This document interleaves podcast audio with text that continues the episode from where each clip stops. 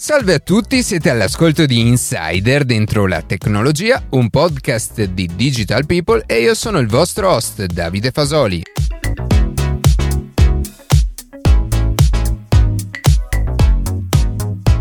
Nella seconda puntata dell'edizione estiva, Matteo Gallo, autore del podcast, parlerà del nuovo registro pubblico delle opposizioni, di come funziona e come è possibile iscriversi per non ricevere più telefonate di telemarketing.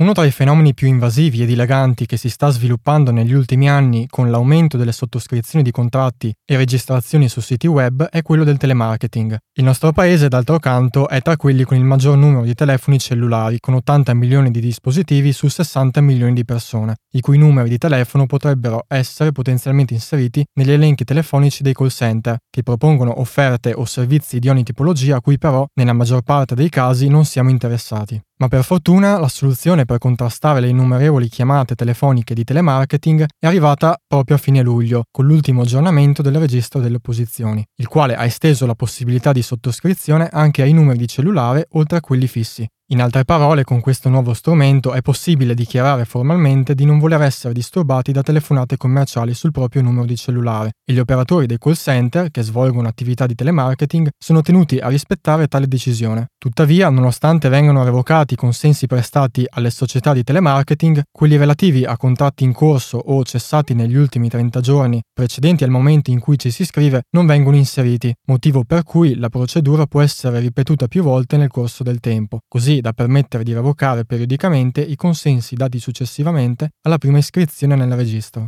L'autenticazione al portale gestito dal Ministero dello Sviluppo Economico non è strettamente necessaria, tuttavia può essere effettuata accedendo con il proprio SPID personale per agevolare l'operazione. A questo punto sarà possibile inserire nei relativi campi fino a 5 numeri di telefono, i quali, nella fase successiva dell'operazione, dovranno essere verificati chiamando dagli stessi il numero RPO che viene mostrato nel modulo elettronico. In alternativa, nel caso in cui il sito web risultasse inaccessibile, è possibile iscriversi chiamando telefonicamente il numero verde per utenze fisse o cellulari, dove un risponditore automatico fornirà tutte le istruzioni per esprimere il diritto di opposizione. Se anche l'alternativa telefonica venisse scartata, vi è la possibilità di iscriversi anche tramite mail all'indirizzo iscrizione@registrodelleopposizioni.it, attraverso cui andrà inviato un modulo con i dati richiesti per l'inserimento delle proprie utenze telefoniche. Normalmente la fase di iscrizione viene gestita entro un giorno lavorativo dall'inserimento dei dati, tuttavia diviene efficace solamente entro le successive 2 settimane, perciò per vedere concretamente i primi risultati si dovrà pazientare un po' di tempo. In ogni caso si tratta di un servizio pubblico e gratuito per tutti, la cui creazione risale in realtà al lontano 2011, dove già il 68% degli italiani possedeva un telefono fisso nella propria abitazione. Tuttavia, con la crescente diffusione degli smartphone avvenuta negli ultimi anni, la nuova versione del registro delle opposizioni può rispondere al meglio alle esigenze degli 80 milioni di dispositivi in possesso degli italiani, che a partire da quest'estate potranno finalmente arginare il dilagante fenomeno del telemarketing aggressivo.